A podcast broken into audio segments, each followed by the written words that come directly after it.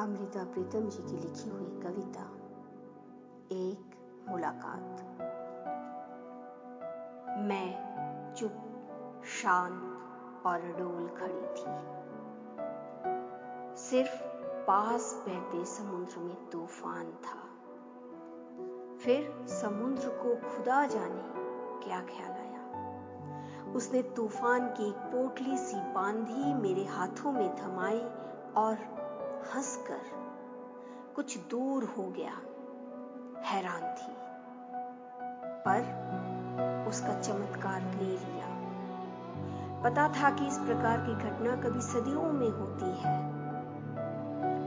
लाखों ख्याल आए, माथे में झिलमिलाए पर खड़ी रह गई कि उसको उठाकर अब अपने शहर में कैसे जाऊँगी। मेरे शहर की हर गली संकरी, मेरे शहर की हर छत नीची, मेरे शहर की हर दीवार चुगली। सोचा कि अगर तू कहीं मिले तो समुद्र की तरह इसे छाती पर रखकर हम दो किनारों की तरह हंस सकते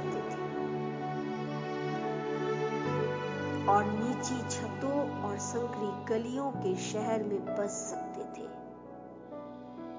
पर सारी दोपहर तुझे ढूंढते बीती और अपनी आग का मैंने आप ही घूट पिया मैं अकेला किनारा किनारे को गिरा दिया और जब दिन ढलने को था समुद्र का तूफ़ान समुद्र को लौटा दिया।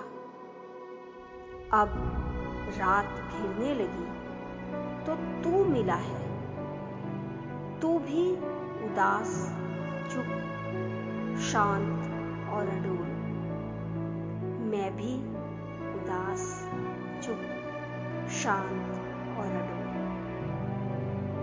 सिर्फ़ दूर बहते समुद्र में तूफ़ान